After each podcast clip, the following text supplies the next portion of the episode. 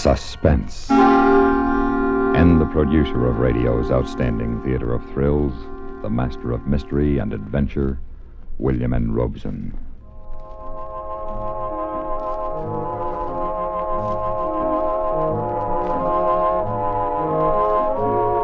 Recognize that melody? Of course you do. How many countless happy dancing evenings have come to a close with Good Night, Sweetheart? But for $64,000, do you know who wrote it? And what, you might well ask, has all this to do with suspense? Well, it's a tuneful way to introduce the star of the upcoming story, Ray Noble. That's right, Ray Noble, who wrote Good Night, Sweetheart. For years, along with everybody else, we have thought Ray Noble was a very funny fellow as he bandied his egg headed wit against the wooden headed quips of Charlie McCarthy and Mortimer Snerd on the Edgar Bergen show. So when Mr. Noble came back from London for a short holiday in Hollywood, we wrote a play for him and persuaded him to essay his first dramatic role. Listen, listen then, as Ray Noble stars in The Star of Thessaly, which begins in exactly one minute. What is one of the most honored symbols of dedication to freedom? It is the Navy Distinguished Service Medal, a gold bronze medallion depicting the American eagle encircled by a blue enamel band containing the words United States of America, Navy. It is surmounted by a white enamel star with a gold anchor in its center and is attached to a blue ribbon with a narrow gold stripe in the middle. On the medallion's reverse side is a trident and the legend for distinguished service. The Navy Distinguished Service Medal ranks as the third highest decoration the Navy can bestow. It is a prize worthy of the supreme achievement needed to earn it, a symbol of selfless service during the height of a crucial emergency. Down through the years, United States military decorations have proved to be an inspiration for greater accomplishment in all branches of service. Our Navy's Distinguished Service Medal and the men who have earned it carry on this great tradition to inspire sailors of the present and the future. And now, Mr. Ray Noble starring in The Star of Thessaly, a tale well calculated to keep you in suspense.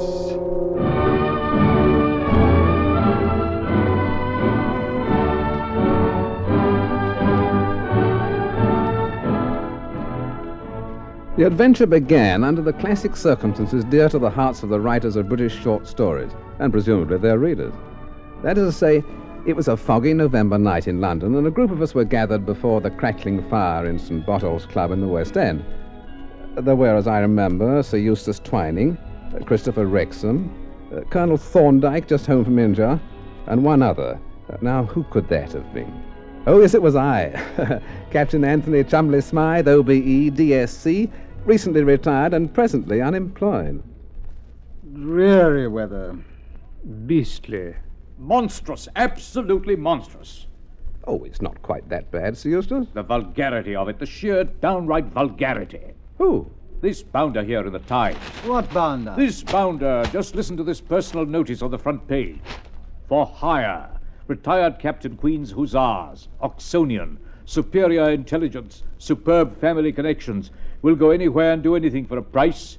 Reply box 322, etc. Gentlemen, what is England coming to?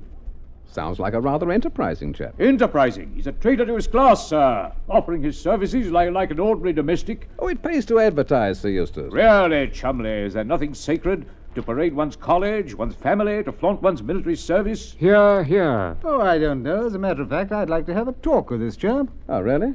Yes, my company has a most delicate situation on its hands, the kind of thing we can't entrust to the ordinary detective type. It requires tact, diplomacy, and all that. Do go on, old boy. Well, it involves the Star of Thessaly. And what might that be? Oh, a diamond which our company has insured for a quarter of a million pounds. I say. Well, it's worth much more, of course, though you'd never know it. It looks like a, well, like a big pebble that one might find on the beach at Brighton. Uh, uncut, you know. Oh, why? Well, the owner, Socrates Melas, is not only one of the wealthiest men in Greece, but he's also one of the most eccentric. He carries the Star of Thessaly on his person as a pocket piece. Of course, we run no great risk on the diamond so long as Mr. Melas remains in bed. In bed? Oh, yes, yes, he's an invalid. and his villa in Athens is quite competently protected by the local police. However, it has become necessary for him to travel to Paris for an operation, and the old boy insists on carrying the diamond with him. I need somebody just like your advertising friend, Sir Eustace. No friend of mine, sir. Somebody suave enough to try to dissuade Mr. Melas from taking the diamond with him on the trip, and failing that, someone resourceful enough to go along on the trip and see that it isn't stolen. That's quite an assignment. Yes, but remunerative. Uh, uh, what box number did that chap mention in the Times, Sir Eustace? Oh, box 322. But no need to contact him there, Wrexham. As they say in the uh, American cinema, you've just got yourself a boy. What? Are you saying, sir, that you inserted this notice? Quite right, Sir Eustace. Shame, shame. Gad, sir, it's, it's, it's worse than going into trade. Oh, but much more profitable and infinitely more exciting, what?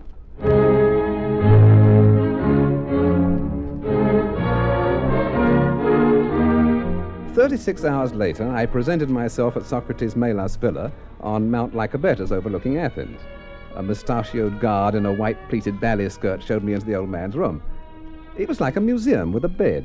Around the walls were ancient figurines of marble and terracotta and whatnot, and in the bed was a mummy, dried and wrinkled and yellow. Since it moved and spoke, I assumed it must be Socrates Melas himself, and so it was. I know why you have come here, and I wish you would go away. I, I will, sir, as soon as you've agreed to place the Star of Thessaly in a safe deposit box. The star is my talisman. I am never without it. Look, Mr. Melas, it's not only unwise, it's actually dangerous to go traveling around Europe with 250,000 quid in your pocket. Oh, nonsense. Nonsense, I say. The star is only a piece of crystallized carbon. Look at it. It's just uh, a little rock. Yes, sir, but a highly publicized little rock. You must leave it behind. Never! I like I like the feel of it. I like to know that it's in my pocket. I am never without it. Very well, then. I'm afraid you'll never be without me until I can deliver you safely in Paris. Senseless idiocy. I have a nurse to take care of me. Nursing schools don't teach the kind of care I'm speaking of. Hmm. So, I can't rid myself of you, eh? No, sir, not unless you put the Star of Thessaly in a safe place while you're away. Uh, very well. We leave tonight at 10 o'clock. What is your name? Uh, Captain Anthony Chumley Smythe. Did you ring, sir? Did I ring? The... Yes. This is Captain Smythe. He's traveling to Paris with us. His name is Hippolyte. Oh, uh, how do you do? Delightfully. Huh? Make reservations for him on the same car as ours. Yes, sir. All right, Captain Smythe. I don't think we have anything further to discuss. Uh, no, sir, I suppose not. Show Captain Smythe out, Hippolyte. Yes, sir. This way, please. I'll see you on the train, Mr. Melas. I hope not. Huh. Your employer seems to be a man of uh, pretty strong likes and dislikes. He's more than that, Captain. He's selfish, ungrateful, and downright mean. I've given him the best years of my life, and I don't even have his thanks to show for it. Crying shame, isn't it? I tell you, Captain Smythe, it is the end. Well, I'm awfully. Hey, wait a minute. Out there in the garden. I say, what an exquisite creature. Oh, her. That's Kula. Is, uh, is she his nurse? Good heavens, no. Kula's his granddaughter. I am his nurse.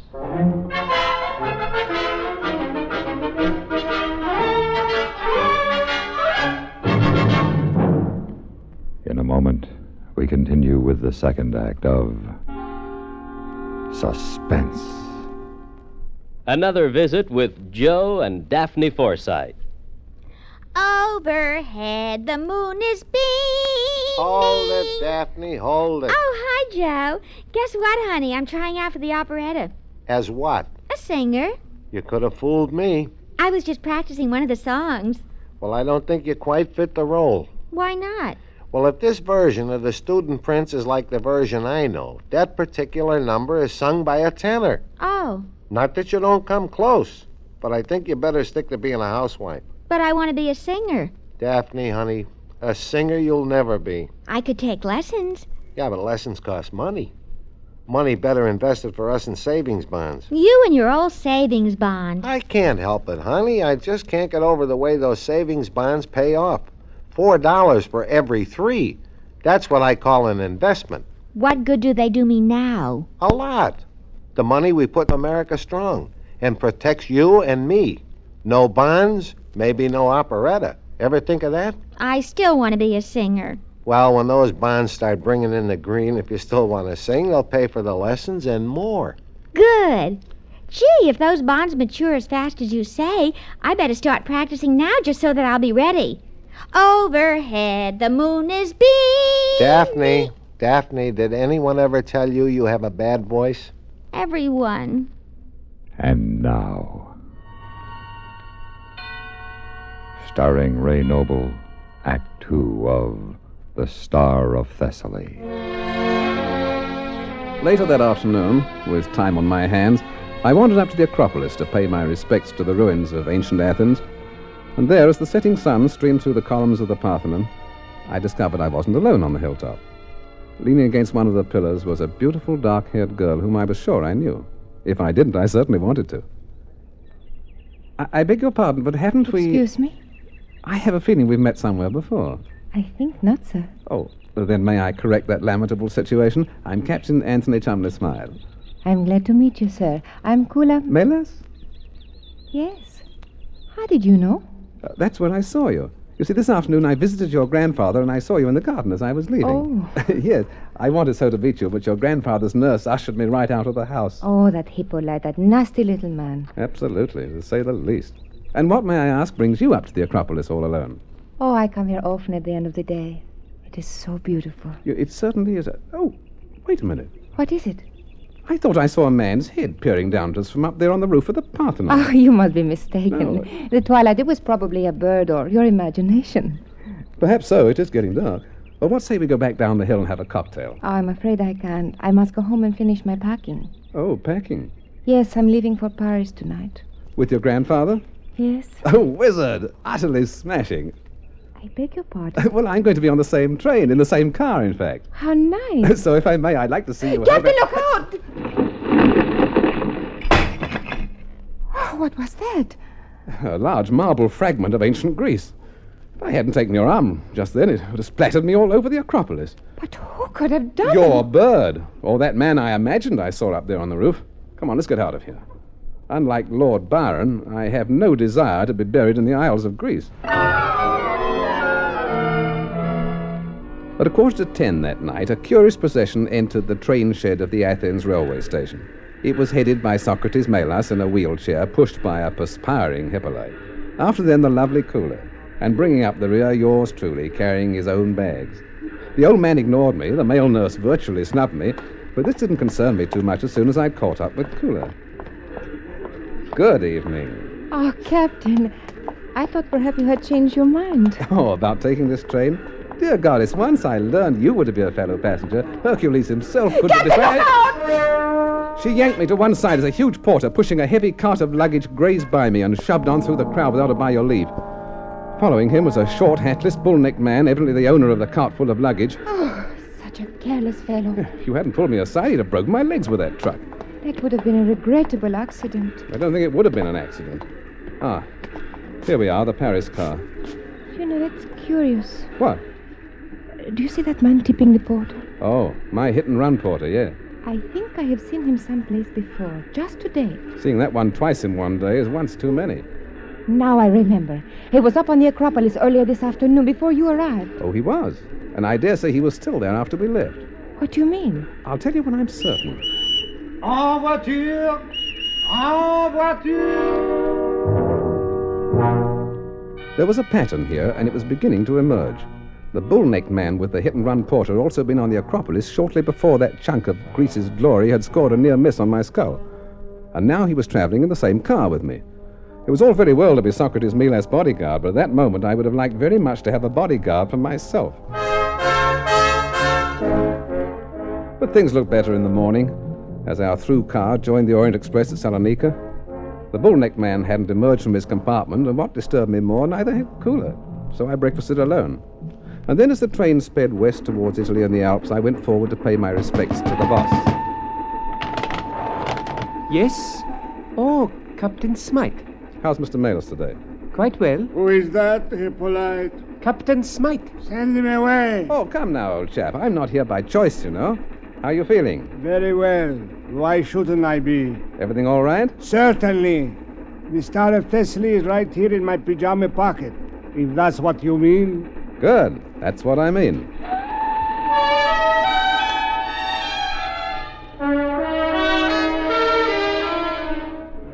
The next day and a half were dull. Oh, very dull.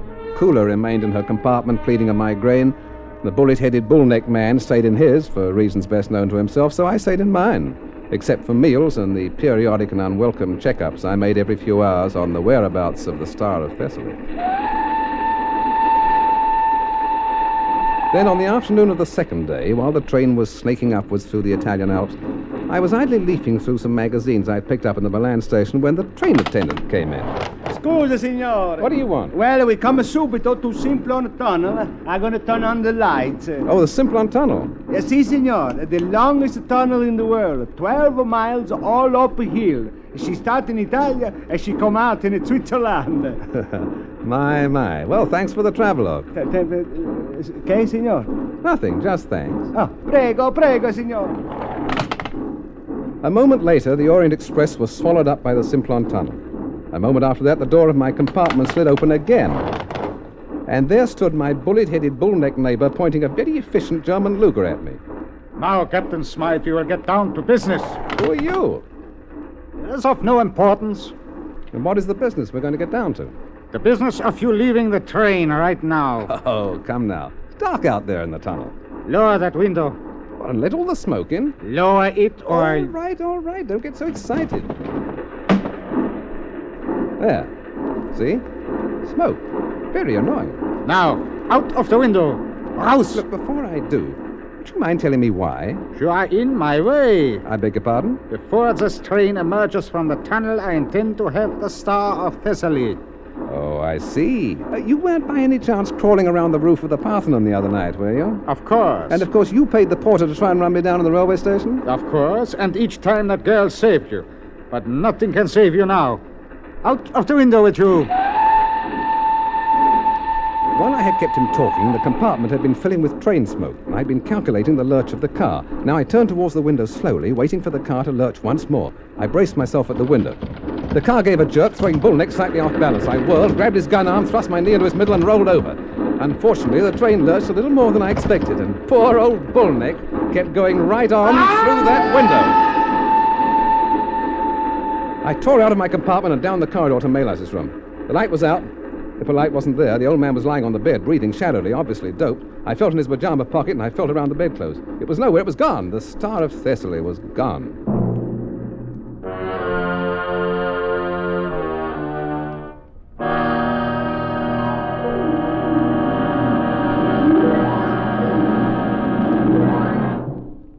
In just a moment, we continue with the third act of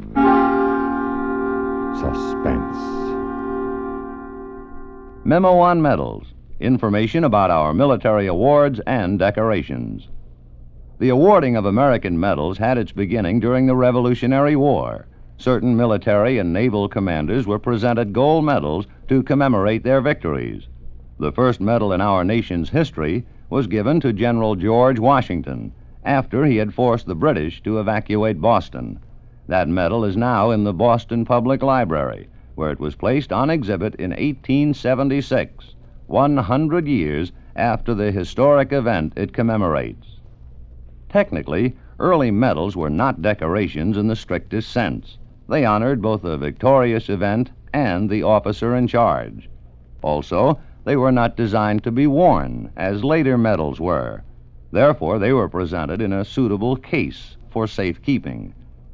What we now know as the Purple Heart Medal was originally a badge of cloth material, specified in Washington's establishing order to be a figure of a heart in purple cloth or silk, edged with narrow lace or binding.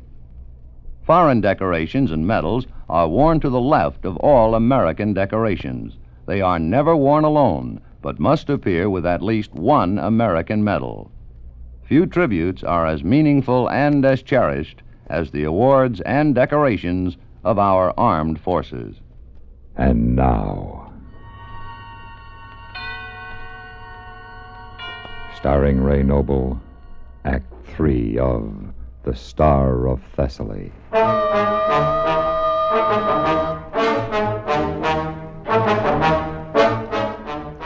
The Star of Thessaly was gone, and the man who had planned to steal it was gone too. Who else was after it then? Of course, there wasn't much time. I sent Kula in to look after her grandfather, and I started to search the car, compartment by compartment. By the time I was halfway through, the train was out of the tunnel and slowing down for Swiss customs inspection. I heard a door open at the forward end and, and saw a figure slip out of the WC. It was Hippolyte. He threw open the vestibule door and dropped off the train, stumbling as he hit the gravel of the road roadbed. I jumped after him, but he was on his feet and running, his left leg limping badly. I nearly caught up with him when he turned suddenly. I saw the gun in his hand and dived in a flying tackle as it went up. All right, Hippie, old boy. I want two things from you that gun Please, please, let me go, Captain. and, and the Star of Thessaly. Let me keep it, Captain Smythe. He does not need it. He has millions. Let me keep this star. You know that it would probably kill him to lose that diamond. It is only a pocket piece to him. He owes it to me. I've given him the best years of my life. Let me keep this star, Captain Smythe. Please let me escape. Come on, Hippie. Crying will get you nowhere. you are just a heartless brute, Captain Smythe. Yeah, I know. Let's go, sport.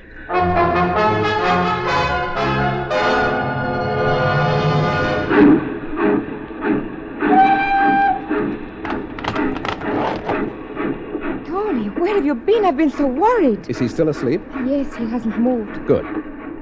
What are you doing? Putting the Star of Thessaly back in his pocket. It was uh, misplaced for a little while. Oh, and Kula, I'm afraid you'll have to take over as your grandfather's nurse. Why? Where is Hippolyte? Well, he fell in love with the Alps, so he's stopping over for a while in Switzerland.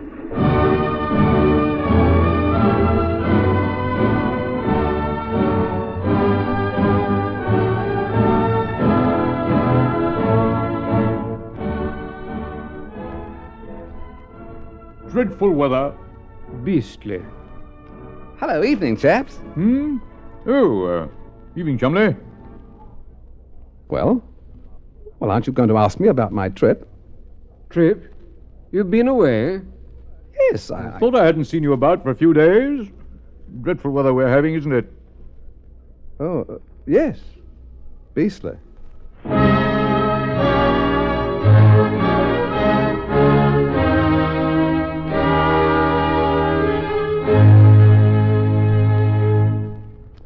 Suspense.